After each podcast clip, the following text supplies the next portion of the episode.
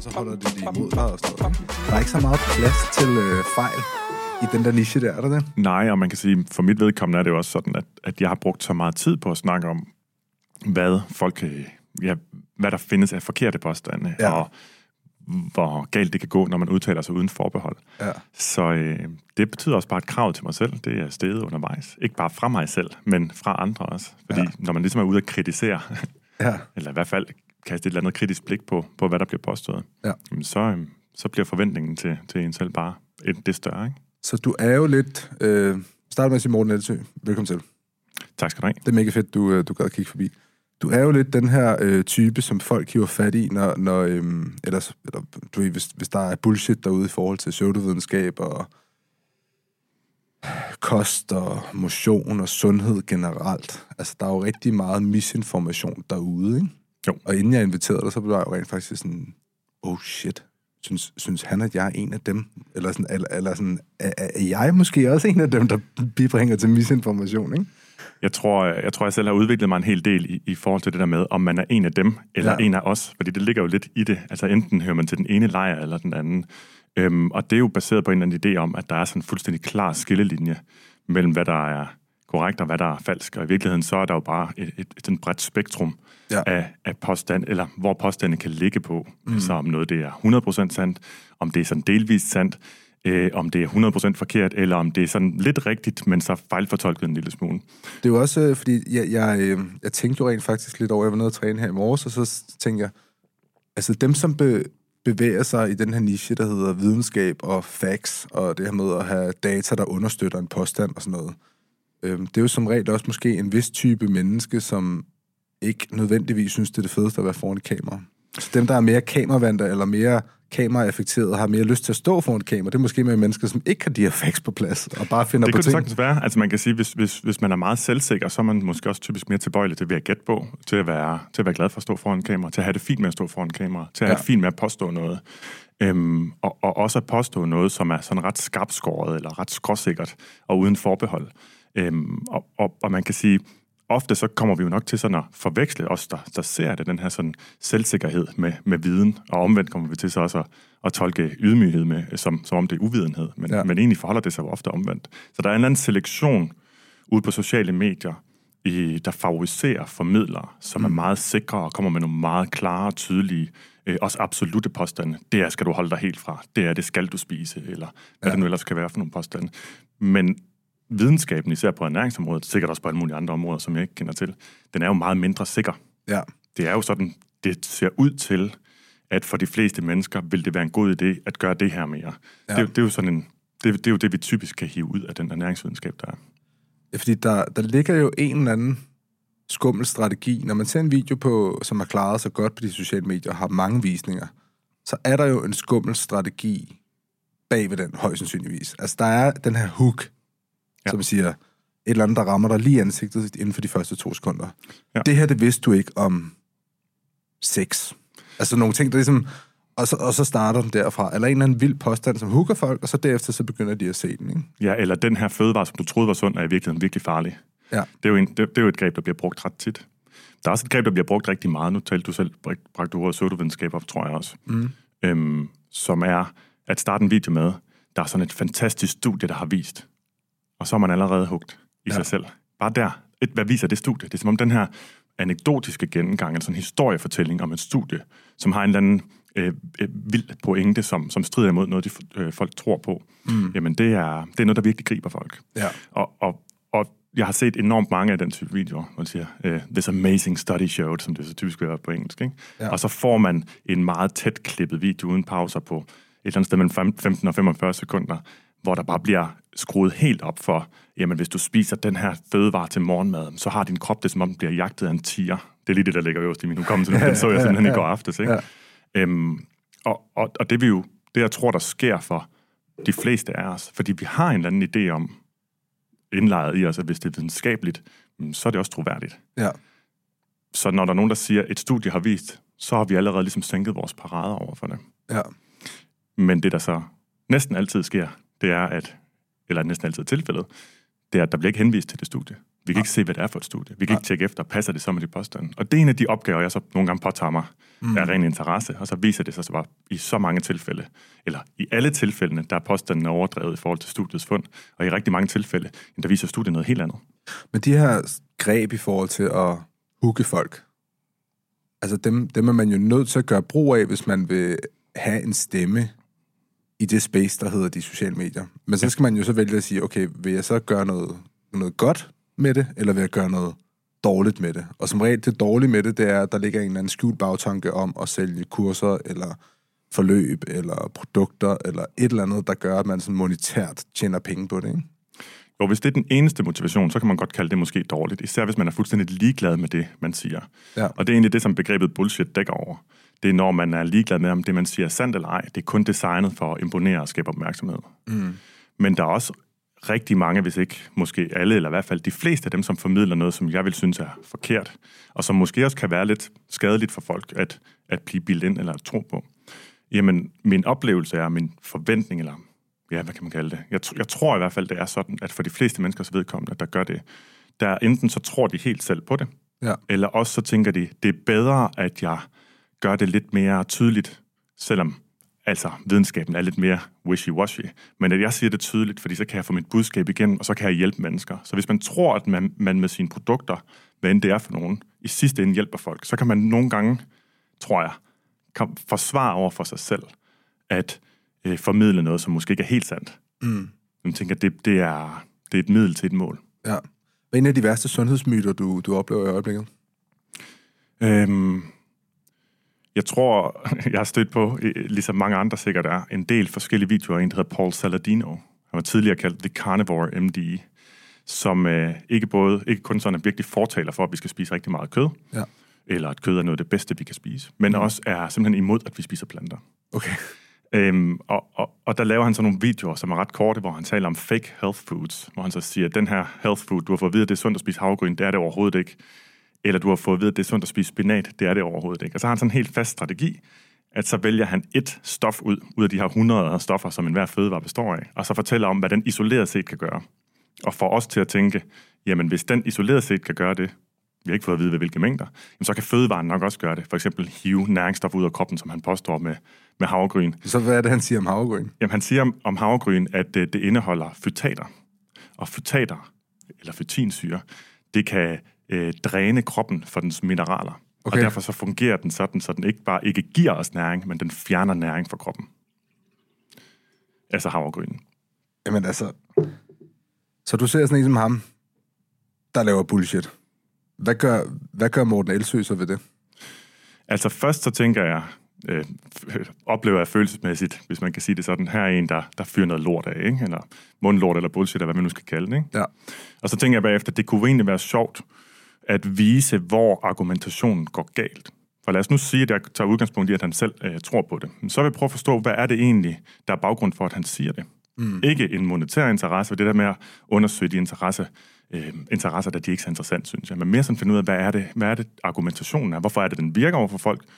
Og hvor er det, det ligesom går galt? Mm. Så, så det er det næste, jeg gør. Det er jeg så gået i gang med at undersøge. Så ja. sige, jamen det virker som om, at hele hans tilgang til øh, at fremme, hvad jeg kunne kalde kød og kost, mere øh, kendt som øh, carnivore diet, øhm, det er blandt andet at sige, jamen planter er i virkeligheden giftige for os at spise. Ja.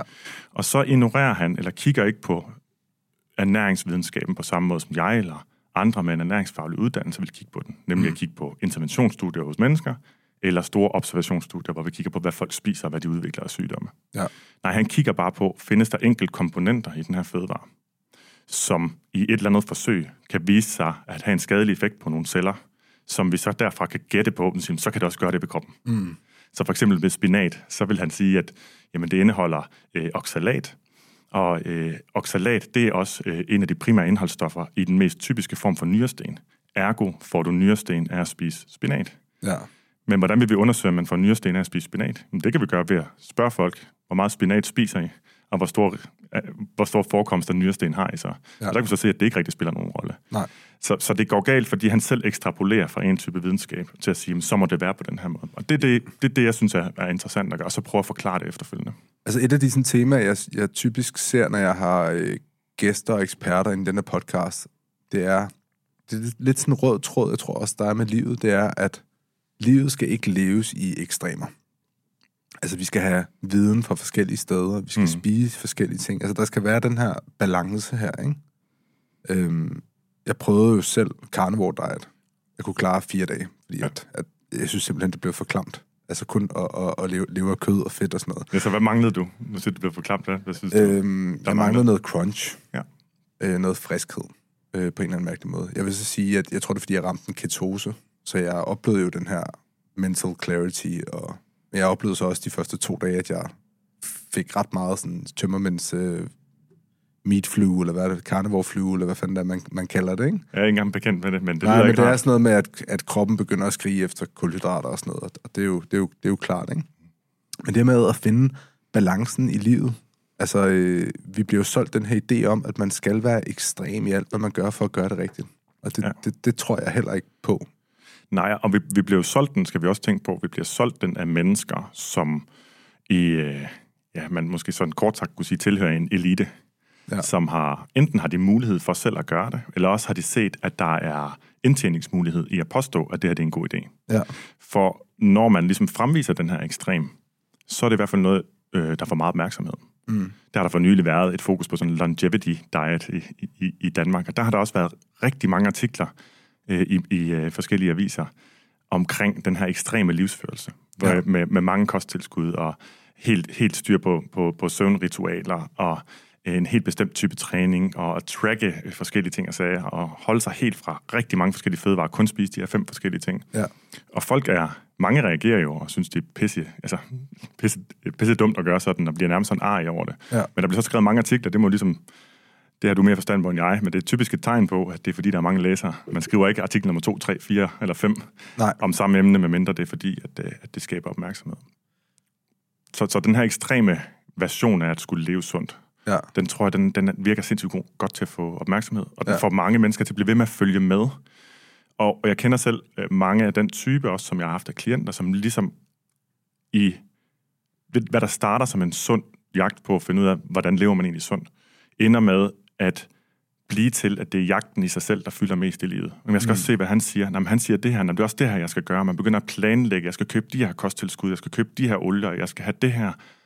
Og så bliver det, som livet bliver fyldt med, det bliver ikke sunde vaner, det bliver ikke noget, som er øh, meningsgivende, hvad det nu ellers kunne være, og udadvendt og socialt, hvad det ellers kunne være, man som har brug for i livet.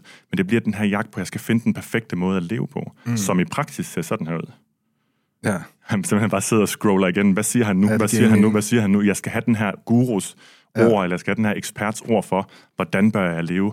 For når jeg har fået svaret på det, så kan jeg slappe af. Det sjove er, øh, man snakker jo om, om body dysmorphia, ikke?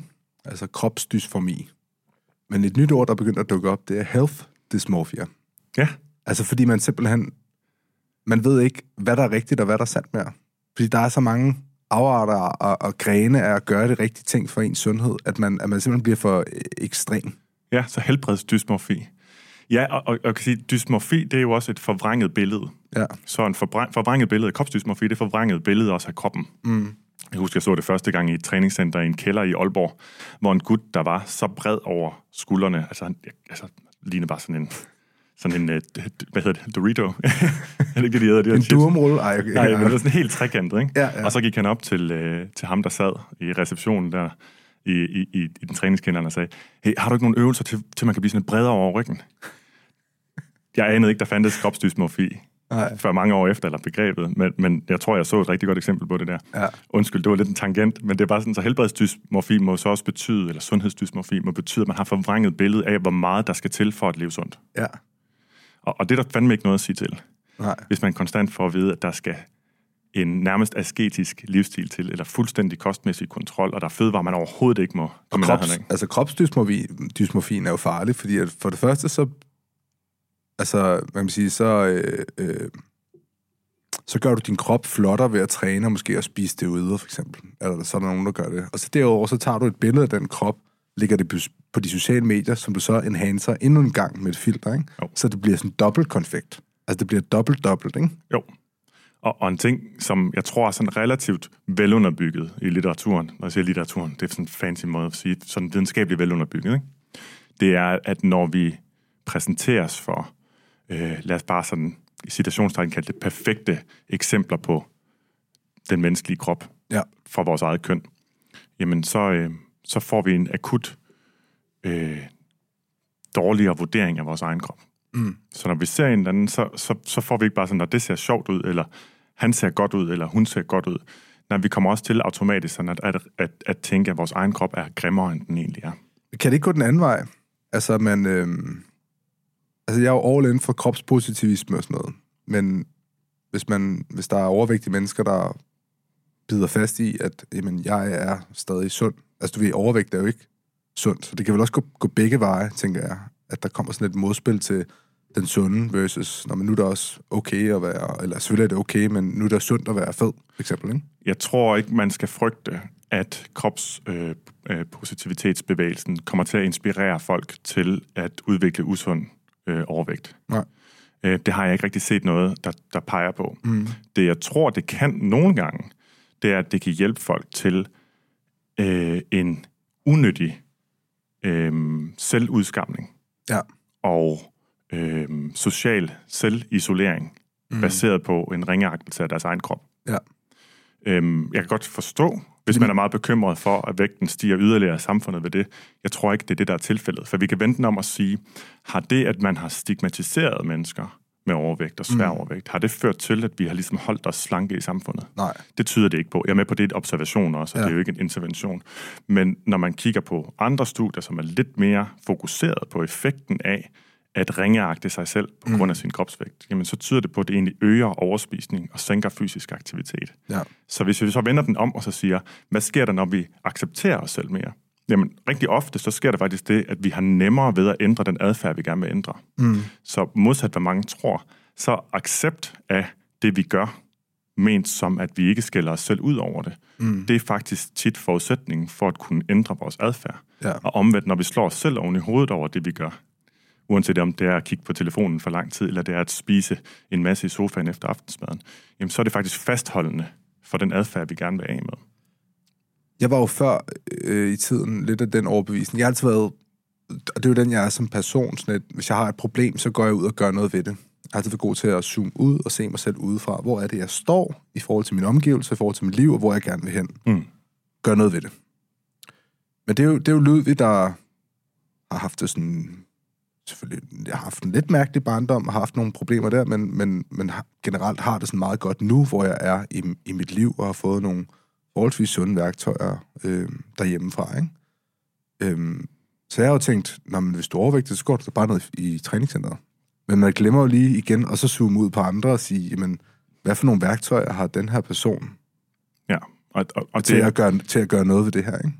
og det er, jeg tror, det er den, øh, jeg tror alle er igennem det, det stadie i deres liv på et tidspunkt, og, Mm. og mange kommer heldigvis også videre derfra, for jeg mener, videre er, er på vej mod noget, der er mere sandt. Ja. Men det stadie, hvor man tænker, hvis jeg kan, så kan andre også, og derfor må deres måde at leve deres liv på være et valg. Ja. Og der, der har vi også en meget forsimplet idé om, hvad et valg er. Altså, vel også, og, og hvad overvægt er, fordi overvægt er vel en kultur. Øh, overvægt er, er jo defineret tit med sådan en ret skarp afgrænsning, som egentlig bare er brugt som til at kunne sige, at vi kan, vi kan lave nogle grove kategorier i samfundet, når man laver observationsstudier. Så overvægt er jo bare en BMI over 25, mm. men fortæller jo intet om ens sundhed i sig selv. Det er vel en kavalkade af dårlige vaner. Altså vedvarende overvægt. Ja, altså vedvarende svær overvægt. Det vil kun være dårlige vaner, hvis det rent faktisk øh, bidrager til, at livet bliver dårligere. Mm. Og det er jo ikke altid, at det, at det gør det. Nu siger BMI over 25 er, er lige med overvægt, men det er abs- absolut ikke en, en sandhed, at det altid er usundt. Ja. Men det bliver så mere og mere sandsynligt, at det bringer noget øh, usundhed med sig, altså helbredsproblemer med sig, jo længere man kommer op i BMI. Men, men, men du, jeg synes, det er en sjov pointe, den der med, at der skal mange vaner til. Fordi tit så kommer man til at sammen, sidestille sådan øh, rygning for eksempel, eller fysisk inaktivitet med, med fedme. Ja. Men fedme er ikke en adfærd. Nej. Rygning er en adfærd. Fysisk inaktivitet er også en adfærd, eller træning er en adfærd. Ja. Overvægt og fedme, eller svær overvægt, hvad end man vil kalde det, det er netop en konsekvens, ikke kun af ens vaner, men også af ens genetik, der så igen også påvirker ens vaner, men som mm. også påvirker, jamen, risikoen for at være svært overvægtig på et tidspunkt i livet er i meget høj grad øh, påvirket af ens genetik. Mm. Og det er svært at forstå Og det kan også være svært at acceptere, især hvis man gerne vil bibeholde den her idé om, som mange har, at vi er helt herre over, hvordan vores egen liv det udvikler sig. Ja. Fordi det er vi jo ikke. Altså, nu har jeg lige haft besøg af, af Niklas Brandborg, ikke? der lige har skrevet en, en rigtig god bog, der hedder Vanedyr. Og altså, så kan man jo godt forstå, når man snakker med ham, hvor, hvorfor det er, at folk bliver overvægtige. Fordi at alt omkring os er jo skabt til at destruere os, kan man sige, og gøre os overvægtige og deprimerede. Alt omkring os er skabt til, at vi bruger de produkter, uanset hvad det er for nogle produkter, fordi ja. vi har et samfund, som, som har udviklet sig i den retning, at der er nogen, der gerne vil have, vi, altså der er hele tiden nogen, der er gode til at sælge noget til os. Ja. En af de ting, der er nogen, der er rigtig gode til at sælge til os, og få os til at købe mere og mere af, jamen det er mad. Ja. Og, og det skrev jeg også for, for nogle år siden en, en, en ret lang artikel om, hvad er det egentlig, der er sket, siden at øh, hvad kan man sige, forekomsten af overvægt og svær overvægt i de fleste af de vestlige lande er, er steget sådan ret eksplosivt de sidste, ja, sidste generations tid. Ja. Og hvad er det, der er sket? Der er, øh, som det altid er med videnskaben, der er ikke 100% enighed om, at det her det er årsagen.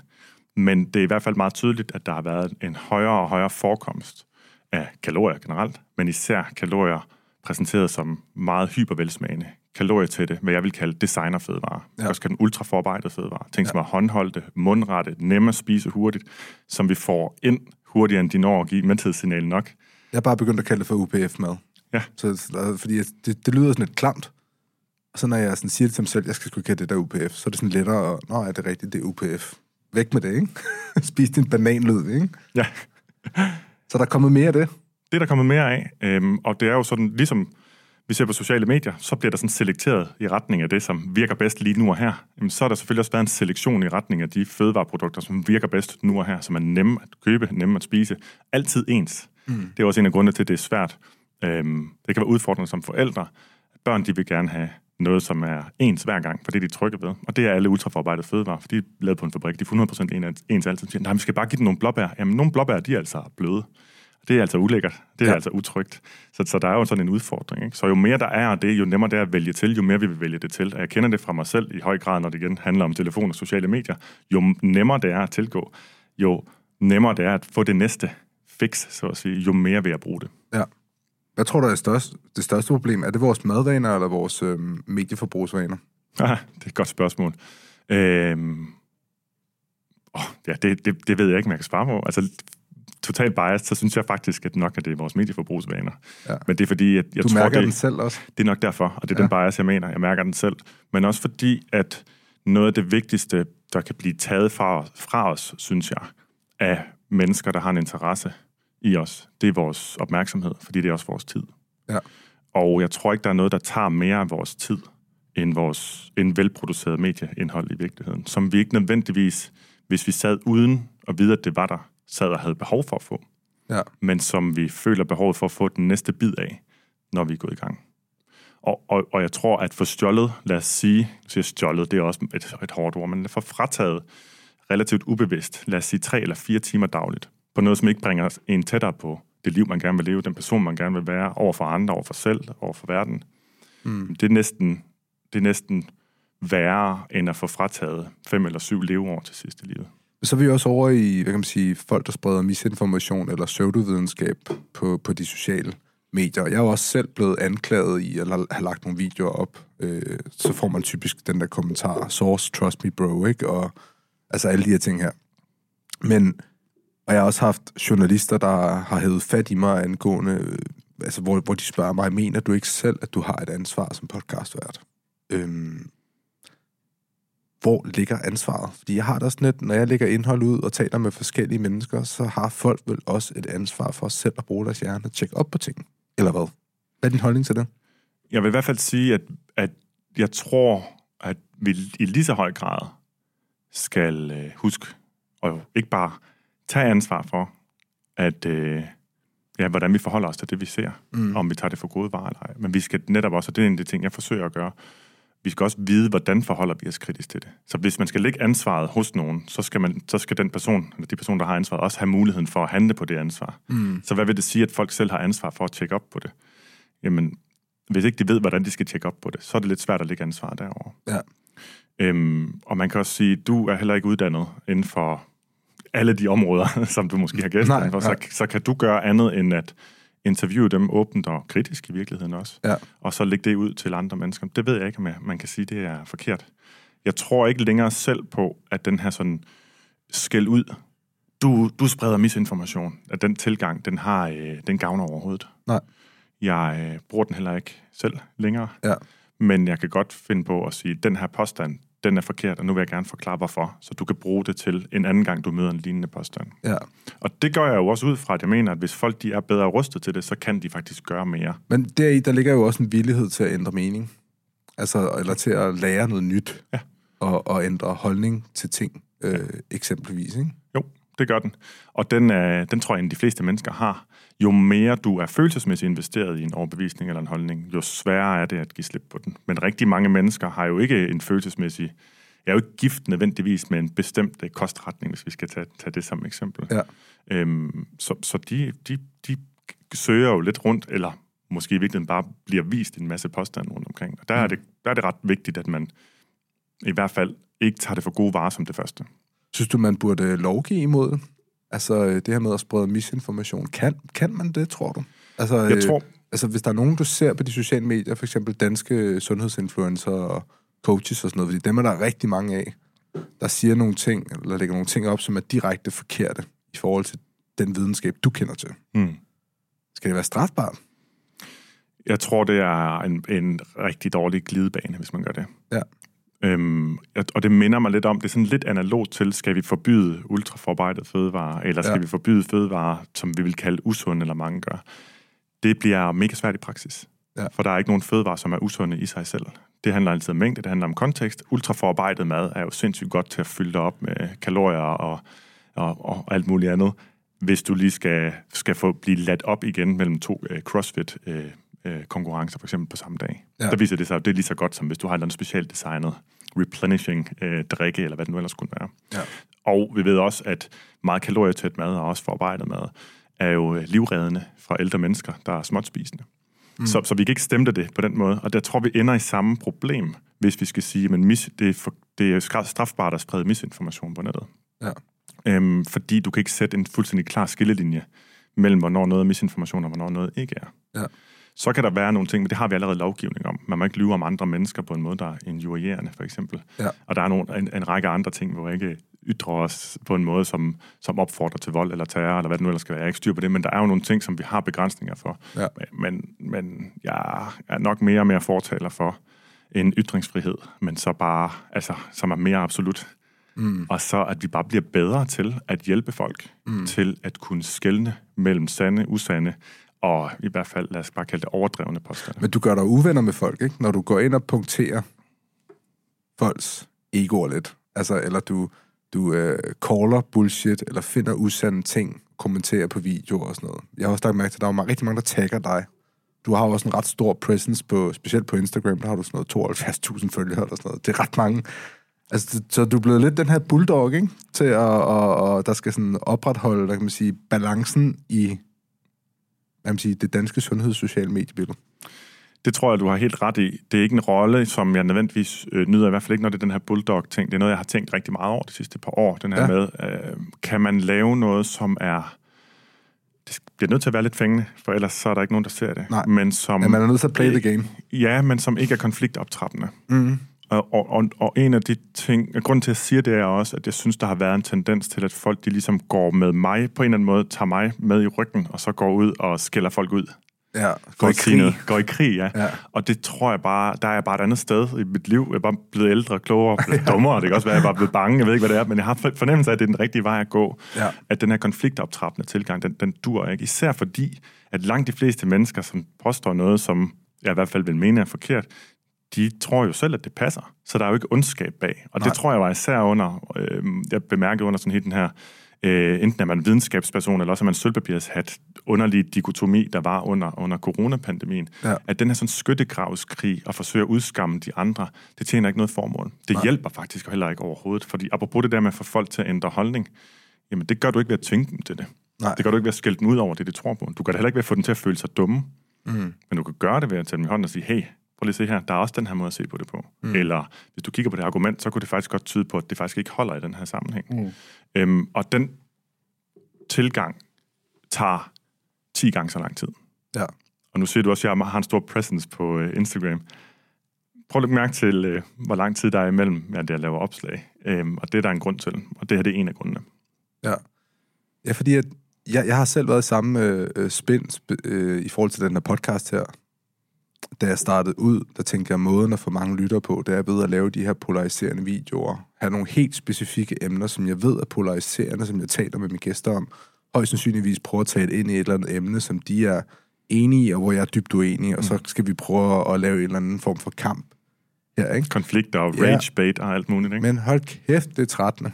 Ja. Det er virkelig trættende at være i. Det er virkelig trættende at hele tiden skulle lede efter en eller anden konflikt, ikke? Jo. Og, og, og det, er det, jo, det er det jo for os alle sammen, i virkeligheden. Ja. Og det har jo også været, når, når debatter også bliver polariseret, for eksempel også omkring øh, overvægt og fedme, mm. hvor mange år kæmpet mod øh, fedmestigmatisering og så videre, men det bliver også meget polariseret, så det pludselig bliver sådan, at man stadig ikke må tale om det længere, ja. eller at alle forsøg på at tabe sig er forkerte og tykfobiske, og, og så blev der sådan en stemning også over, at at folk ligesom blev bange for at, at bare sådan sige højt, hvad de lige sådan tænkte. Mm. Og, og der blev en anden sådan skæld ud kultur, og se dem her, de spreder noget farlig øh, information, de poster noget, det er, alt hvad de siger, det er fat-shaming, hvis man bare bringer et eller andet op. Altså der blev sådan en kultur, hvor, hvor det er som om, man skal angribe og udskamme og udstille ja. øh, hele tiden. Og det, jeg synes bare, det er super, super ubehageligt. Jeg tror ikke, det er så langtidsholdbart. Nej, det er det, nej, det tror jeg overhovedet heller ikke.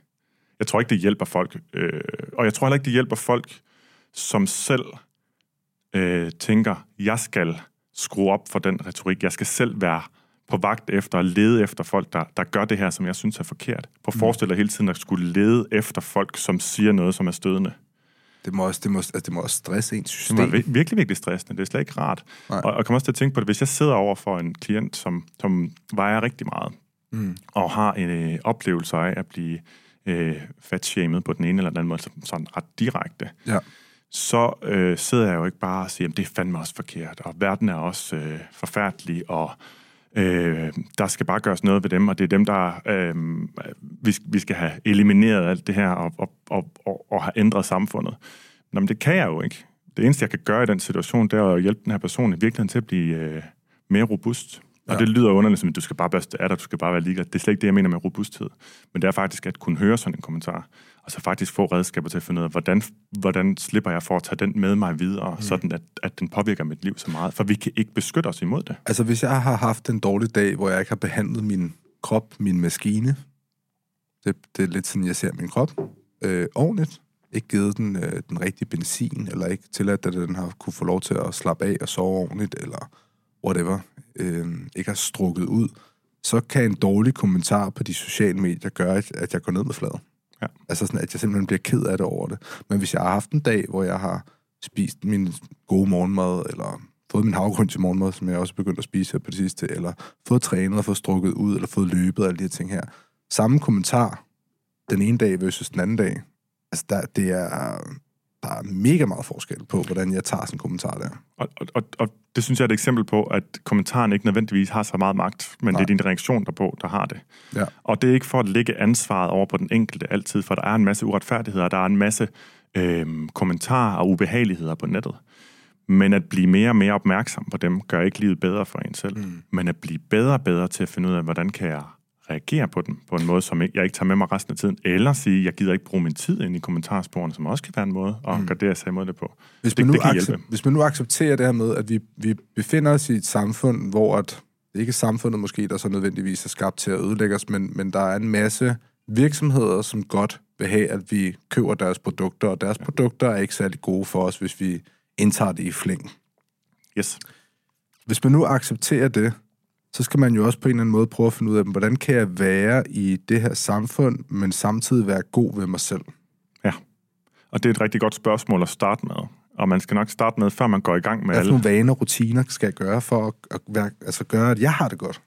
Spørger du mig om det, eller at man, at jamen, man spørger sig selv? Ja, men altså, det, det kunne være, okay, hvad kunne man gøre for at gøre nogle gode ting ved sig selv? Hvis man nu føler, at man, man ikke har det godt, der, ja. hvor man er. Man føler, man er lidt svag. Man, øh, man er ikke så god til at tage imod kritik. Altså sådan nogle helt basic ting. Man, man bliver let sur på verden.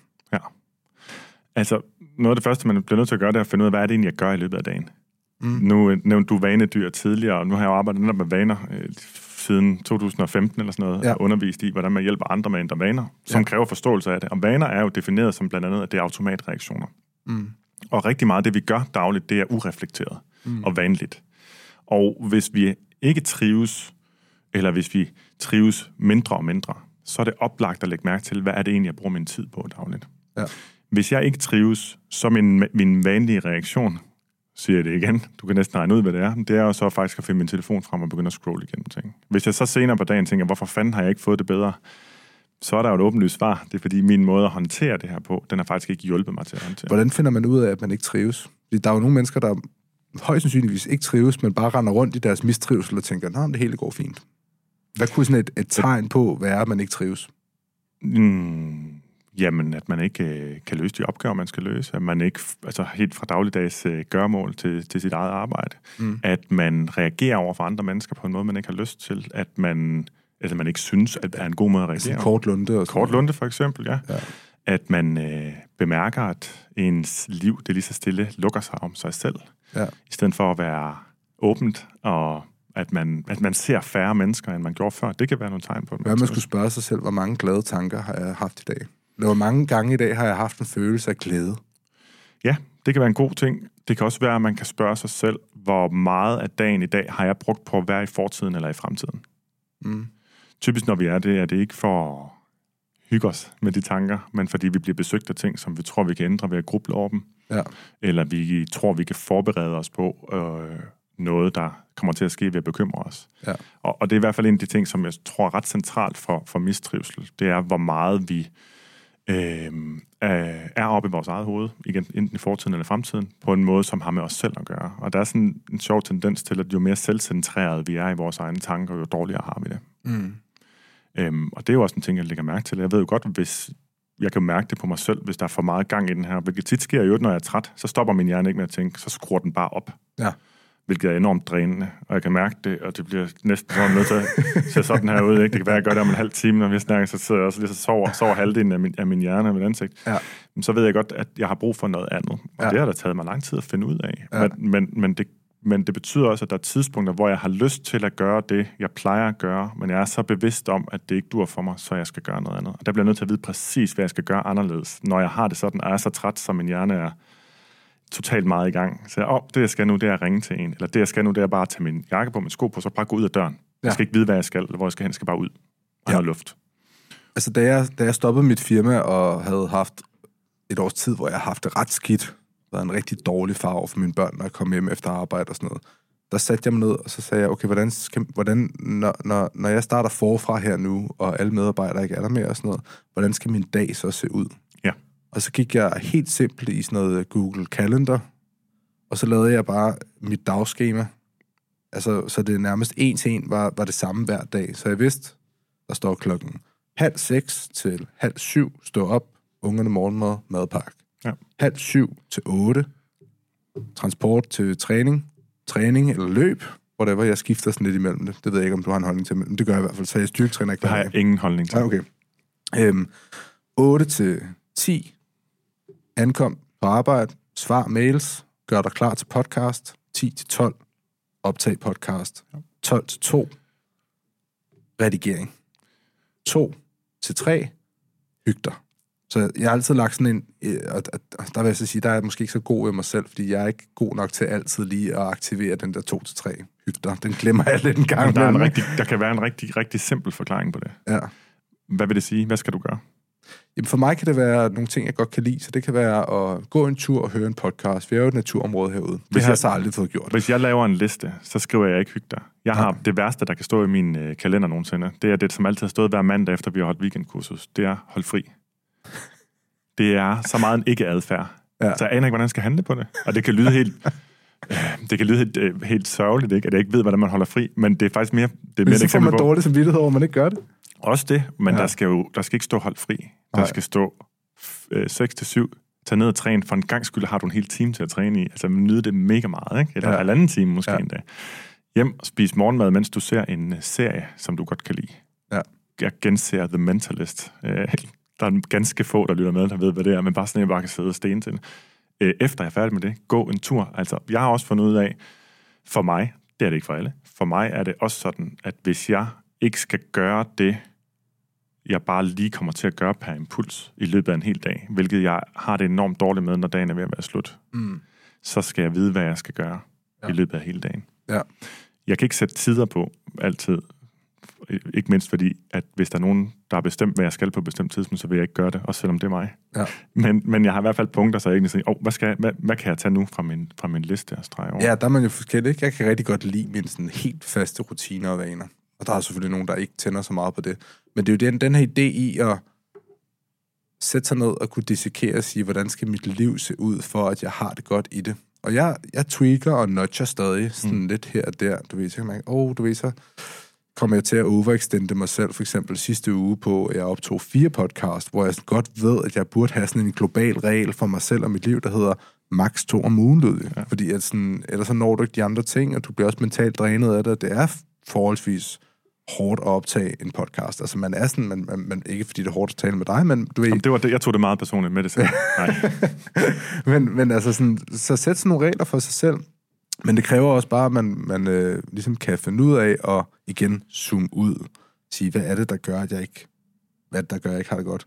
Hvordan ser, hvordan ser en god dag ud for dig? Altså ikke, at det nødvendigvis er noget, der behøver at hjælpe andre mennesker, fordi at vi er alle sammen forskellige behov, men hvordan ser en god øh, dag ud for Morten Elsø? Jamen, den er faktisk ret, øh, nu skal jeg sige rutinepræget, men det er den ikke, fordi hvad der sådan ligesom er af indhold, er, er mange forskellige ting på forskellige dage. Men jeg har haft brug for at have tidspunkter, jeg har helt kontrol over selv. Mm. Og det har resulteret i, at jeg de sidste faktisk kun to måneder, men det er lang tid nok til, at jeg kan sige, at det i hvert fald er en indgroet vane, heldigvis, er stået op klokken 5 hver morgen. Mm. Fordi så er der en time og tre kvarter til mine børn, de skal op. Ja. Og den time og tre kvarter, den bestemmer jeg helt selv over. Mm. Så det er en del af en god dag for mig. Øhm, jeg tager ned og træner klokken kvart i seks. Øh, der er ikke altid helt tid nok, som jeg gerne vil have, men det er sådan, så er det øh, gjort. Det er jeg rigtig glad for at få gjort. Ja. Øh, trives rigtig meget med at træne, og jeg trives også med at have trænet. Så, så det, at jeg kommer hjem der og har været oppe, haft tid for mig selv, har fået en kop kaffe, har været nede og træne, jamen det betyder også, at når jeg kommer ind og, og, og vækker mine børn og skal hjælpe dem i gang, så kommer der en far ind, som er lige præcis den far, øh, jeg gerne vil være. Mm. Og hvad så bagefter? Så ved jeg, at nu har jeg krydset nogle ting af, og det gør jeg helt... Jeg, det lyder totalt nørdet, eller ved ikke, hvad jeg skal kalde det nu, men det fungerer for mig. Jeg skriver med blå, hvad jeg skal, og så streger jeg det over med rød. Og den, det ritual med at strege en ting over, det er fantastisk. Når jeg har, skrevet, jeg har lavet streget 3-4 ting over på det tidspunkt, så kan jeg Ja. holde den pause, som det er for mig, hvor jeg følger mine børn i skole. Det fungerer rigtig godt, det der med at strege ting over. Jeg har jo købt et whiteboard til mit skrivebord. Sådan et, der står på skrivebordet. Sådan en lille et. Og jeg skal se det fysisk, fordi jeg er... Jeg tror, jeg er over gennemsnitligt distraherbar. Ja. Så alle de systemer, jeg har lavet tidligere i forsøg på at få struktur, Gemmer der så lidt ADHD eller noget? tror ikke, det er så skjult igen. Okay. øhm, så så alle, de, alle de systemer, jeg har forsøgt at lave tidligere, som til sidst fik mig næsten til at give op på at lave struktur, de har alle sammen været digitale. Mm. Og fællestræk ved det er, at jeg skal hive min telefon frem for at kigge på min liste. Og når jeg hiver min telefon frem, den tid, der går fra, jeg tænker, nu skal jeg se på min liste, til jeg har telefonen i hånden, der har jeg glemt, hvad det er, jeg skal. Og ja. så sidder jeg med en underholdningscentral, som er fuldstændig vanvittig Ja. foran mig. Så, så for mig, så det at have det på en fysisk liste, det er, det er absolut en nødvendighed. Jeg er også fuldstændig kalenderblind, Mm. hvilket du jo godt ved. For vi har misset en aftale, og det var, når jeg siger vi, så var det mig. Ja, så anden gang, så var jeg syg eller et eller andet. Åh, men det er trods alt det, Ja, ja. eller så min søn eller et eller andet. Ja, der har virkelig Så- været meget. Så det ser sådan ud, det ser også sådan ud, så apropos det der med, at, at, at sørge for at få gjort de ting, der skal til, for at man kan være, som man gerne vil være. Ikke? Det Altså- er også, at jeg, jeg, helt praktisk, så hvis det er mig, der henter børn, så spiser jeg inden. Hvad spiser du egentlig? På det tidspunkt, whatever. Fordi for mig handler det bare om, at jeg skal ikke være sulten, mens jeg skal, bru- mens jeg skal være tålmodig. De to ting kan ikke gå hånd i hånd for mig. Men hvad, er den perfekte kost for dig? Jamen, den eksisterer ikke. Nej. Der er ikke noget, der er en perfekt kost for mig. Jeg har, jeg har en meget, meget simpel sådan retningslinje, som er, at øh, hvis jeg sammensætter et måltid, så tænker jeg efter, tænker jeg, at jeg prioriterer planter og protein. Måske nogle gange i omvendt rækkefølge. Okay. Og det betyder bare, at, at alle mine måltider har en proteinkilde af en eller anden slags, og har noget plante af en eller anden slags. Så er det sådan... Øh, Men, men det er helt er vanvittigt. det 50-50, eller 60? Nej, nej. Eller hvad, hvad, hvad? Altså, det kan også være en portion havgryn med mælk og sukker. Det spiser jeg ofte til morgenmad. Men hvis du, hvis du har det perfekte måltid foran dig... Øhm, altså, jeg er jo... Nu prøvede jeg jo carnivore diet. Mm. Jeg har også været veganer. Jeg, jeg kan godt lide at prøve nye ting, og så prøve at gå lidt all in med det, fordi jeg synes også nogle gange, det er ekstremerne, man finder ud af, hvad der fungerer, og, og hvem man er. Øh, men, men så har jeg så en tendens til altid sådan at back lidt, back lidt off igen, og, og sige sådan, okay, det lærte jeg det her, så kan jeg tage lidt af det, den her ekstremitet og blande ind i et eller andet, ikke? Øhm, og jeg er jo helt basic har jeg jo bare fundet ud af, at jamen, sjovt nok er det den balancerede diæt, der fungerer for mig. Det vil sige, det er grøntsager og det kød. Men det... er det, er det, er det 50% kød, vil du, hvad, hvad vil du anbefale? Så 50% grøntsager? Eller, Nej, altså, eller? Jeg vil sige, der, der kommer mange stærke påstande om, hvad der er den mest optimale uh, diæt, hvis man kalder det for folk. Ikke? Og, og jeg vil sige, noget af det, som, som jeg synes er ret tydeligt i litteraturen, og historisk også, det er, at mennesker kan trives på altså vidt forskellige diæter. Både, ja. sam, både makronæringsstof sammensætningsmæssigt, det var fandme et langt ord, ja. øhm, men også, øh, øh, hvad det sådan ellers er, der er komponenter i maden. Så, så det har jeg ikke nogen anbefalinger til specifikt. Det afhænger også af, hvad man vil. Ja. Altså, hvor meget energi vil man bruge på at tilrettelægge sin kost. Mm. Der er mange, der bruger mere energi, end hvad de trives med. Og så er der nogen, der sagtens vil kunne gøre det. Der er nogen, der trives med at have et system, som noget, de følger en decideret plan, og andre vil slet ikke kunne fungere med det. Så, det, så den er sådan en globale anbefaling af, hvad, der, hvad er den perfekte måde at spise på, den, den synes jeg ikke, man kan lave. Nej. Altså min... Øh... Jeg kørte jo noget faste, og der, det her kan vi også lige tale om selvfølgelig, så jeg tror lige, jeg sætter en, øh, en streg omkring det her. Men jeg kørte jo sådan en, en faste periode, hvor jeg kørte den her, hvad hedder det, 8-16 faste, så 16 timers, og det er jo ikke, ikke rigtig faste, det er jo bare restricted eating. Så ja, kan altså man, det kan man for, sige, ikke? forlænger pausen fra, fra natten. Ja, øh, hvor jeg så først spiser klokken 12, og så stopper med at spise der klokken 5-6 stykker eller sådan noget. Og der har jeg også fundet ud af, at hvis jeg stopper med at spise lang tid, før jeg skal sove, så sover jeg bedre. Det kan jeg se på min, på min tracker simpelthen. Ikke? Ja. Øhm, men jeg har så også fundet ud af, fordi jeg træner om morgenen, hvis jeg spiser havregryn om morgenen, så er min træning bedre. Hvis jeg spiser havregryn halvanden time, før jeg skal træne, så kan jeg løfte tungere, jeg kan bevæge mig hurtigere, jeg kan, jeg kan ligesom få mere ud af min træning. Så det er hele tiden sådan give and take, ja. fordi jeg sådan, vil jeg godt træne, hvor jeg ikke har noget energi i kroppen, eller hvor, hvor jeg føler, at det er ubehageligt, fordi det kan, har jeg tit kunne føle, at, at hvis jeg kommer fastet ind i en styrketræning, så er det ubehageligt for mig, fordi jeg skal virkelig bruge mange kræfter. Jamen, det, virkelig... det er der mange, der oplever. Ja. Der er nogen, der ikke gør, og der er mange, der også gør. Ikke? Min kollega Anne Gormand har, har oplevet det samme. Hun prøvede at, at træne, løbetræne i gamle dage, men hvor, hvor man også åbenbart skulle droppe og spise kulhydrater. Det duede bare overhovedet ikke. Nej. Hun har virkelig brug for at have noget kulhydrat tilgængeligt, og så, så giver det en god oplevelse igen. Så jeg har bevæget mig de her sådan ekstremer, men jeg vender tilbage til en balance hele tiden. Mm. Ikke? Det er det, min krop, den, den vil godt have mig tilbage. Så min, så min frokost, det er en smoothie hver dag.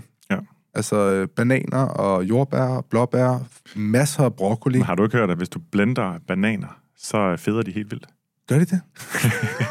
Nej, det var et eksempel, jeg selv Jeg lavede mærke til for, for nylig, hvor sådan en komiker, der hedder Joey Diaz, tror jeg, ja. var inde hos uh, Joe Rogan og fortælle om, at uh, hvis man spiser en banan, så er det 0 point i Weight Watchers eller vægtvogternes sådan pointsystem. Men hvis man blender den, så er det 8 point for så påstanden. Og så sagde han så, når man ser sådan en, en, øh, en fed person gå rundt og, og drikke, og sige, eller sige sådan, men jeg har bare fået en smoothie til morgen, så det er derfor, du er tyk. Vi bliver alle sammen tykke af at spise blandede bananer. Ja. Så det er sådan en af de der typiske 15 sekunders klip, hvor, hvor der kommer nogle ret vilde påstande. Nå, man, undskyld, det kommer bare men, til at nej, men, men, man glemmer også sådan noget som fedt og sådan noget. For eksempel, jeg har jo kørt, så har jeg drukket smoothie rigtig, øh, sådan et halvt år, købt en smoothie-maskine herover til mit arbejde, og så hver dag er det bare smoothie fyldt med grønt, og, og jeg har det ret godt af det. Øhm, så er jeg så begyndt at introducere øhm, sådan noget peanut butter, et scoop af det, eller noget avocado eller et eller andet. Og så har jeg så også lagt mærke til, at efter jeg begynder at introducere de fede ting, så begynder jeg kognitivt rent faktisk også at fungere bedre. Og det giver jo god mening. Altså, jeg, hvis man øger fedtindholdet, så klarer din hjerne sig jo bedre, eller hvad? Altså egentlig så er den brændstof er primært kulhydrater, så, okay. så det behøver ikke nødvendigvis hænge sådan sammen. Nå, okay. Men det er sådan lidt sjovt, fordi den der selv eksperimenterende, tilgang, den er der jo nogen, der, der trives med, og der er nogen, der virkelig får noget, som de mener er nogle klare resultater ud af det. Ja. Det er meget svært at rense ens oplevelse fra, hvad ens forventning har været. Ja.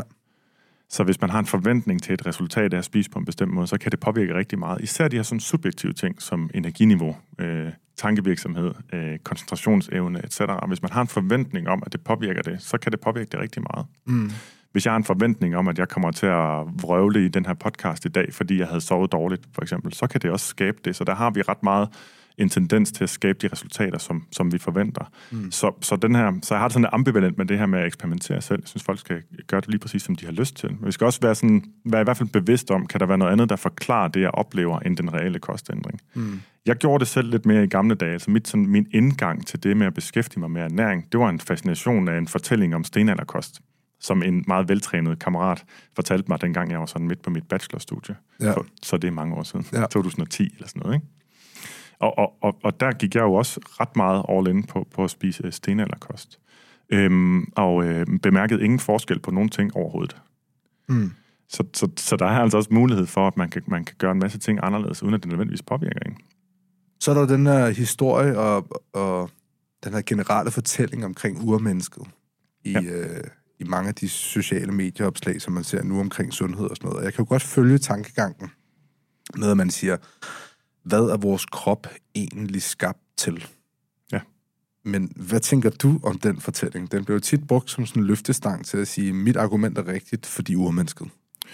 Jamen, det, det er i hvert fald en fejlslutning i sig selv. Man kan sige, vi kan sige, hvad har vi oprindeligt trives med, baseret på, hvad for hvad har vi ligesom naturligt øh, befundet os i, hvordan har vores liv øh, set ud. Ja. Det kan godt være en rettesnor, eller noget, der kan give, skabe en hypotese om, hvad vi har brug for i livet. Mm. For eksempel, at vi har brug for at være sociale i øvrigt. Så der er også en masse andre ting, som, som vi, kan, vi i hvert fald kan gætte på, er vigtige for os, ud fra hvordan vi ligesom har levet som mennesker. Men ja. at sige, at den måde, vi spiste på den gang, skal vi kopiere, fordi det bare er den rigtige måde at gøre det på. Jamen, vi spiste også på den måde dengang, fordi det var det, der var. Ja. Så det betyder ikke, at det, at der er noget nyt, nødvendigvis er skidt for os. At det nye nødvendigvis er dårligere.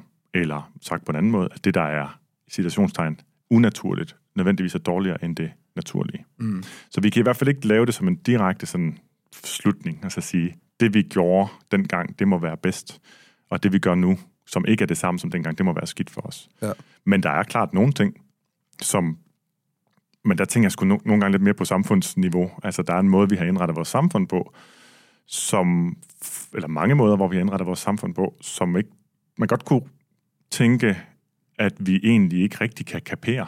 Fordi det har vi ikke, øh, det er ikke det, vores hjerne er lavet til. Hvad kunne det være?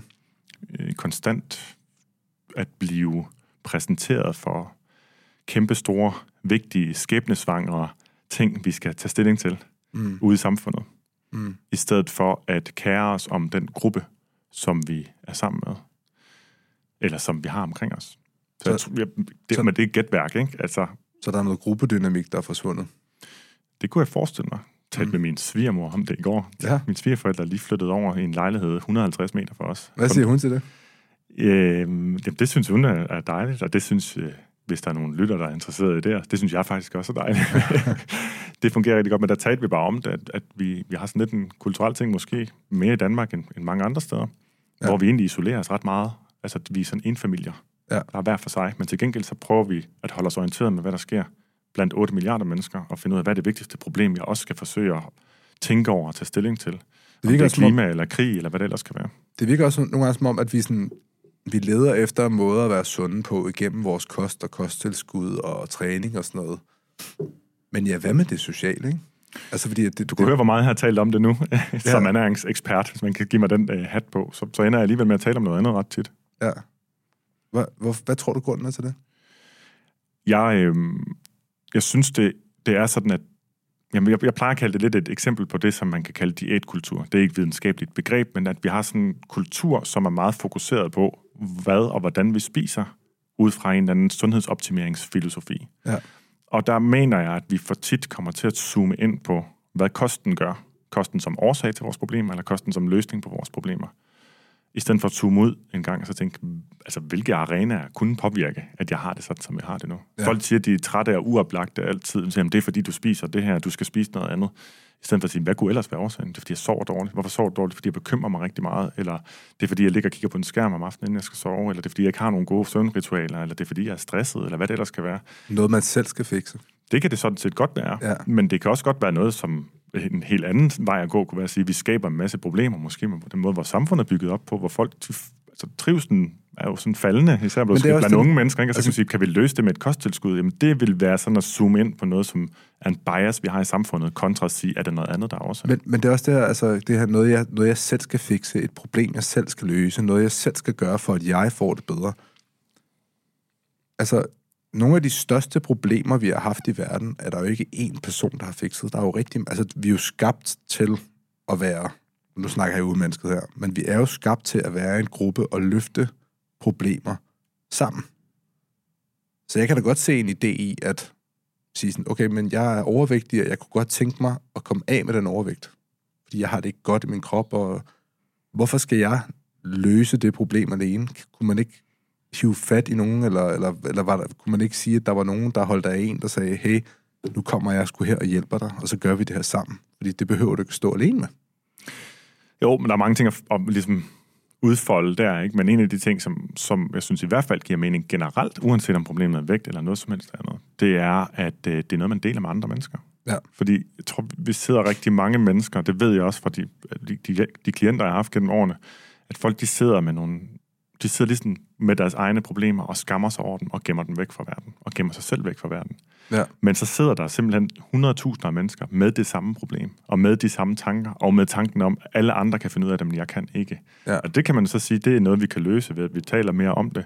Men det er måske også noget, der er opstået i takt med, at vi isolerer os selv en smule mere, end, end, end hvad godt måske er. Ja, altså Palle alene i verdensfølelsen er jo ikke just, man vil sige, fremmende til, at man gør noget ved problemet. Nej, den, den fremmer jo bare øh, ubehagelige tanker og følelser. Og ubehagelige tanker og følelser, det får os til at, øh, ligesom hvis du lægger hånden på en tændt kogeplade, hvis du oplever psykologisk ubehag, så har du lyst til at komme væk fra det og distrahere dig selv. Mm. Og der er heldigvis, siger jeg med skarp sarkasme, der er jo heldigvis nogle virksomheder, som så er klar til at give os noget distraktion, og så kan vi så altså ind med igen at spille vores øh, tid på at, sidde, på at sidde og distrahere os fra at, at gøre et eller andet. Men jeg vil så samtidig sige i forhold til det der med, at vi skal gøre et eller andet selv, Ja, det kan vi blive nødt til, men mange, altså de, de problemer, vi ser stige på befolkningsniveau, er jo formentlig en konsekvens af måden, samfundet er struktureret og sammensat. Så der er også en, anden, der er sådan en underlig diskrepans mellem, at vi på den ene side faktisk er klar over, at det er, hvordan samfundet er bygget op, der er den primære drivkraft bag nogle af de problemer, mennesker har. Men at vi så siger til den enkelte, at de selv skal løse det. Ja. Ja, så hvis man har et problem, så skal man jo tale med nogen om det. Det lyder ret let. Men det er også den her tanke om, hvis der er en, der kom til mig, jeg tror jo ikke, at, at der er nogen mennesker, der sådan er født onde. Altså, jeg tror, at ondskab er noget, der bliver skabt igennem kultur. Jeg tror, det er de færreste mennesker, der sådan realistisk er onde. Der har nok været nogen igennem historien, men øhm, så hvis der er nogen, der kommer, lad os sige, at du selv sidder og har det dårligt, og der er en, der kommer til dig, og også har det dårligt, og siger, jeg har det dårligt, jeg kunne godt tænke mig noget hjælp til det her altså de, alle mennesker vil jo sige, ja, yes, jeg vil da gerne hjælpe dig. Altså, Lang, langt de fleste vil tage rigtig godt imod det, ja. når det sker IRL. Ja. Altså mellem mennesker reelt set. Ja. Noget, som er vokset ret meget, det har du sikkert mere øje for, end jeg har, det er ligesom at øhm, udvise sårbarhed på sociale medier. Ja. Og øh, det kommer et godt sted fra. Jeg tror også, det kan virke for nogen. Men det er faktisk også ret farligt en gang imellem. Mm. Fordi det at, at tør være, at turde være sårbar over for andre. Hvis det bliver mødt af bare en, der bruger det imod en, mm. så er det faktisk ret hårdt. Ikke bare ret hårdt, men også ret skadeligt. Ja. Men det at være sårbar over for personer, hey, jeg har det faktisk ikke så godt i dag, eller jeg er faktisk lidt stresset på tiden, mm. det er med at nævne de ting, ikke for at få medlidenhed, men bare for at være åben omkring det. Mm. det. Det virker typisk ret godt også til at skabe en tryghed, og også en mulighed for at være sårbar den anden vej rundt. Ja. Det er ret sjovt, fordi i forhold til dit arbejde, det har jo, handler jo meget om sundhed, og altså, hvad jeg har læst i forhold til kost, hvor du ligesom bryder nogle myter ned. Men vi sidder jo og snakker meget psykologisk. Ja, jeg kan godt se det, det skøre i det, ja. eller det spøjs i det. Jeg vil sige, jeg kom ud med en ernæringsfaglig uddannelse tilbage i 2013. Ja.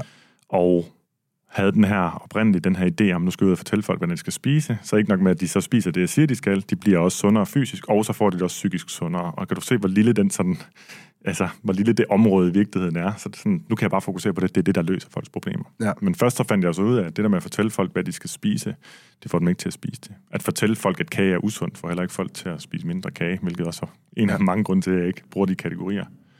Så det åbnede, betød så for mig, at nu bliver jeg jo nødt til at vide en masse om adfærdspsykologi. Det var ja. så bare et helt nyt felt. Og ja. nu er det så bare været sådan, at nu har jeg arbejdet med det tilpas længe til, at det giver heller ikke mening kun at tale om adfærdspsykologi, som hvordan får jeg folk til at spise det her frem for det her. Nej, vi bliver nødt til at zoome en tak længere ud. Nu har du brugt det med at zoome ud et par gange også. Zoome en tak længere ud og sige, er det her rent faktisk noget, der bidrager? Og det er også været en, altså bidrager til, at folk får et bedre liv. For det er jo det, der i sidste ende er det eneste, der er relevant, når vi taler om vaneændringer. Får det faktisk folk i retning af det liv, de gerne vil leve? Eller får det ikke folk i retning af det liv, de gerne vil leve? Hvad oplever du skaber en vaneændring? Altså, hvor du kan kigge på en klient, du har haft. Kalder man det klient? Det gør jeg i hvert fald, ja. ja. Øhm, og, så, og så siger, der var en succeshistorie der. Hvad, er der noget, der går igen? Forståelse for den adfærd, de før slog sig selv oven i hovedet over, de havde. Det har altid været første skridt. Altså, jeg, jeg gad bare godt, at jeg ikke spiste. Det er også for åndssvagt, at jeg sidder og spiser der om aftenen. Øhm, jeg, jeg skal bare lade være. Den her idé om, at det bare er nemt mm. at gøre det, er sådan det, der afføder, at man også tænker, at jeg bare ikke nogen ryggrad, jeg er bare for doven, eller hvad det ellers skal være. Ja. Det at komme derfra, og så til at forstå, hey, der er faktisk en grund til at gøre det. Der er en grund til, at selvom jeg sagde til mig selv i morges, at i aften vil jeg ikke spise slik foran fjernsynet, at jeg så ender med at gøre det. Og finde ud af, at der er en god forklaring på det. Så man ikke fodrer sig selv med de her selvudskammende pseudoforklaringer som dogenskab, manglende ryggrad eller manglende selvdisciplin. Det har altid været forudsætning for, at du så kan stille spørgsmålet. Hvad er det egentlig så, der driver mig til det? Hvorfor er det egentlig, det er så svært? Hvad er det egentlig for et behov, jeg forsøger at dække? For dårlige vaner er defineret som, at det er noget, der er rart nu, men skader på sigt. Det vil sige, det dækker altså et eller andet behov lige nu, som er så vigtigt, så det trumfer dine langsigtede mål. Det bliver vi nødt til at forstå, for at kunne komme videre. Mm. Hvad oplever du typisk af, af det, der gør, at folk så har den dårlige vane? Hvad er det for et, et hul, folk som regel lukker? Det kan være overvældelse. For eksempel, du kan have sådan en dag, hvor du har gjort alt det, du skulle hele dagen, og også har puttet børn, og så har du sat i din øh, kalender, at nu skal jeg, efter jeg har puttet børn og taget opvasken, så skal jeg også øh, så skal jeg tage ned og træne. Og det er simpelthen fuldstændig uoverskueligt. Så det er sådan en dårlig kalenderstyring? Det kan være en del af det, at man simpelthen har sat barn alt for højt. Det er sjovt, fordi de dage, hvor jeg har det dårligt, og det er noget, jeg snakker med min forlod om, det er, jeg kan en ting se, hvis jeg sætter røde krydser på dårlige dage i sådan en månedskalender, så er det de dage, hvor jeg ikke har styret min kalender godt nok. Altså, ja. hvor, jeg, hvor, jeg ikke har, hvor jeg har simpelthen lagt for meget over på min tallerken, ikke? Ja, det er en måde at gøre det på. Nu kom, jeg kom til at tænke på noget andet, da du sagde det der, fordi jeg ved, at de dage, hvor jeg ikke har bestemt mig på forhånd for, hvad jeg i hvert fald gerne vil, som er realistisk og som er konkret, så jeg ved, det er ikke bare sådan, der, undskyld, at jeg tager den, ja, ja. Men, men det er for mig for ukonkret, ikke? Men jeg ved, at der er nogle ting, jeg gerne vil få gjort i løbet af dagen. Hvis jeg ikke har, har gjort det, så ender jeg med bare at reagere mm. automatisk på mit miljø. Apropos, det kan være madmiljø, men det kan også være mobil eller hvad kan man sige, underholdningsmiljø, ja. så kommer jeg til at gøre en masse ting, som egentlig ikke bidrager til mit liv. Du er ikke i kontrol der? Nej, og, og, og det er ikke så meget et kontrolbehov, som at hvis ikke jeg har planlagt, hvad jeg vil, i nogen grad, mm. så er der nogle andre, der bestemmer, hvad jeg gør. Mm. Og ikke fordi de har været inde og styre mig specifikt, men simpelthen, de har ligesom tilbudt mig, her, her er en måde, du kan blive distraheret på. Her er noget, du lige kan gøre, indtil du finder ud af, hvad du gerne vil. Mm. For mig betyder det, at hvis at jeg laver min plan for om mandagen, det gør, det gør jeg, inden jeg går i seng søndag. For jeg skal vide, når jeg står op og er groggy, så skal der stå, punkt 1, gør det her. Nå jo, og så er jeg allerede i gang. Hvis jeg ikke har noget som helst, så ender jeg med at bruge min energi på at overveje, hvad jeg kunne gøre. Og når jeg så er drænet, det tager ikke så lang tid, så ender jeg med bare lige at tænde for fjernsynet, eller kigge mm. på min telefon i stedet for. Så det virker til, at der er et skridt før det rent faktisk at begynde at dykke ned i sin kost og diæt og motion og sådan noget. Der er nogle ting, der man måske skal have styr på først, før man begynder. Altså man kan skabe et, et økosystem, der kan understøtte positiv forandring og nye gode vaner. Her på fredag aften, der skal jeg faktisk undervise på vores vanecoachuddannelse, noget, jeg kalder øh, vanekæder. Ja. Og det er fordi rigtig ofte, så, kæmper vi med sådan en adfærd. Hvorfor kan jeg ikke bare gøre det her på det her tidspunkt? Og der har vi sådan et redskab, hvor man kan se, at rigtig meget af det, vi gør, egentlig er en del af en mega lang kædereaktion. Fordi du gjorde sådan her i morges, fik det dig til at gøre det her på det her tidspunkt, som fik dig til at gøre det her på det her tidspunkt, etc., etc., etc. Ja. Og så kæmper man med, at man ikke at man spiser noget, man ikke vil om aftenen, eller ikke kommer ned og træne, eller øh, kommer til at sidde og hænge foran fjernsyn, eller hvad det nu ellers skal være. Så siger man, jeg vil bare gerne gøre det der andet på det tidspunkt. Så siger man, okay, men hvis vi nu backtracker, Hvad er der så sket i løbet af dagen, som har øget risikoen for, at du kommer til at gøre det her, som du siger, du ikke vil. Og så mm. viser det sig rigtig ofte, at der er mange andre ting, man kan ændre på i løbet af dagen, som bare gør det, man gerne vil ellers nemmere. Så når man sidder og slår sig selv i hovedet over at set en eller anden fitness-influencer, der bare siger til en, du skal ikke spise havregryn, fordi det er skide usundt, eller du må ikke spise hotdogs, eller du må ikke spise burger, fordi det er skide usundt, så skal man måske lade være med at slå sig selv i hovedet over, at man har gjort det, og hellere sige, det her det har jeg gjort, fordi at der har været et eller andet bagvedliggende behov for det. Altså, når man sidder og kigger det, altså, ja. det er den adfærd, du tænker på? Fordi, fordi det, er jo, det, er jo, det er jo der, hvor at, at øh, ja. den der selvudskammende Ja, præcis. ting Helt dukker rigtigt. op, ikke? Og jeg ved det også for mig selv, hvis jeg sidder og skælder mig selv ud, åh, nu har du brugt for lang tid på din telefon, så får det mig til at fortsætte. Hvis jeg tænker, hey, nu har jeg lige bemærket, at jeg sidder og scroller, altså swiper ned igennem forskellige reels. Hvad var det egentlig, der skete lige inden jeg gjorde det? Altså for mig er det, når jeg gør det der ved aftentid, så er det overvældelse. Mm. Det har jeg, det er jeg begyndt at, og så trækker jeg mig mentalt. Ja. Fordi jeg er overvældet over at have øh, hentet børn og lavet aftensmad, og mm, forlovet kom hjem fra arbejde, og hun er også lidt træt, og mm. børnene skriger og virker ikke så utilpasset, og jeg har lidt dårlig samvittighed over, at jeg sætter tv på til dem, og jeg ved, der burde blive støvsuget, jeg ved, der står en opvask, der skal klares, jeg ved, der skal ordnes noget tøj og sådan mm. Så kommer scrollingen. Ja. Men det lyder også som det både overvældelse og faktisk også lidt skam måske over, ja, man ikke der har handlet, som man gerne Der er fu- fuld on uh, mix af det hele. ja, præcis. Og så kan man sige, så kan man jo prøve at fange sig selv i det. Og det er en rigtig god måde, når jeg siger fange sig selv, så er det bare at sige, hov, hvad er det egentlig, jeg laver? Men ikke, hvad fanden har du gang i? Ja. Det sidste, det dur ikke. Det første er, hvad er det egentlig, jeg er gang i? Ah, ja, det her. Ah, jeg ved godt, hvorfor. Det er, fordi jeg er mega overvældet. Og det er også, fordi jeg gjorde noget tidligere, som jeg egentlig ikke øh, er så glad for, at jeg gjorde. Ja.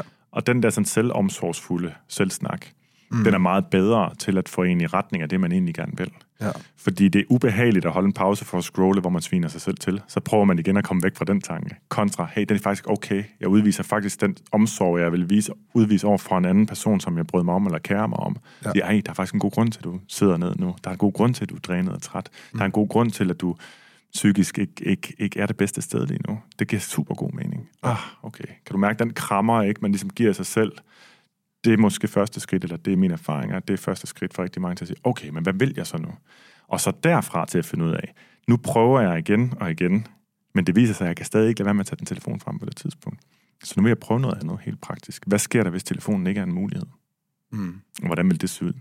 For mig er det sådan, at min telefon den bliver slukket om aftenen, sådan at den er der ikke om morgenen, til jeg kan gå i gang med at kigge i den. Og det betyder også, at jeg er meget mere tilbøjelig til at gøre det, jeg gerne vil. Og når jeg kommer hjem om eftermiddagen, så kan jeg godt sige til mig selv, at jeg vil gerne være sammen med børnene, vil være nærværende osv. Men jeg må også erfare, at det der, det, der øger sandsynligheden for, at det sker mest muligt, det er igen det samme. Det er, at telefonen dem bliver slukket. Så min vane er ikke at være god over for mine børn. Min vaneændring er at sige, når jeg inden jeg åbner døren og går ind og skal sige hej til mine piger, så har jeg slukket den podcast, hvad end det er, jeg har været i gang med. Mm lagt høretelefonerne ned. ud, hvis podcast. Så skal lige have den færdig, ja, ikke? Men lige stående derude foran døren. Nej. Og så slukker jeg simpelthen telefonen. Ja. Og så lægger jeg mærke til, at jeg kommer til at tage den op lige om lidt igen. Men den virker ikke. Nå nej, det er fordi, jeg har truffet en bevidst beslutning om.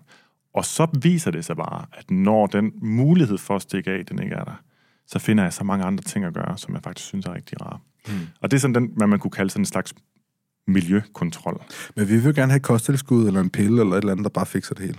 Det, det lyder ikke til, at det findes. Øh, der er sikkert nogle kosttilskud, der fikser noget for nogen, men ja. der findes ikke en pille, der fikser alt for alle. Nej. Og, og jeg tror, at der er flere mere konkrete ting, man kan gøre i sit liv, som fremmer trivsel meget bedre, end det, der bliver promoveret. Så man skulle starte med at være lidt mindre hård ved sig selv. Det lyder til det første skridt. Første skridt, og så derfra finde ud af, hvad er det så egentlig, jeg kan gøre anderledes, for at gøre det, jeg gerne vil, nemmere og mere tilgængeligt. Mm. Morten Elsø, Tak fordi du gad at kigge forbi. Det var en fornøjelse. Vi ses. Det gør vi. Hej. God snak. God afslutning.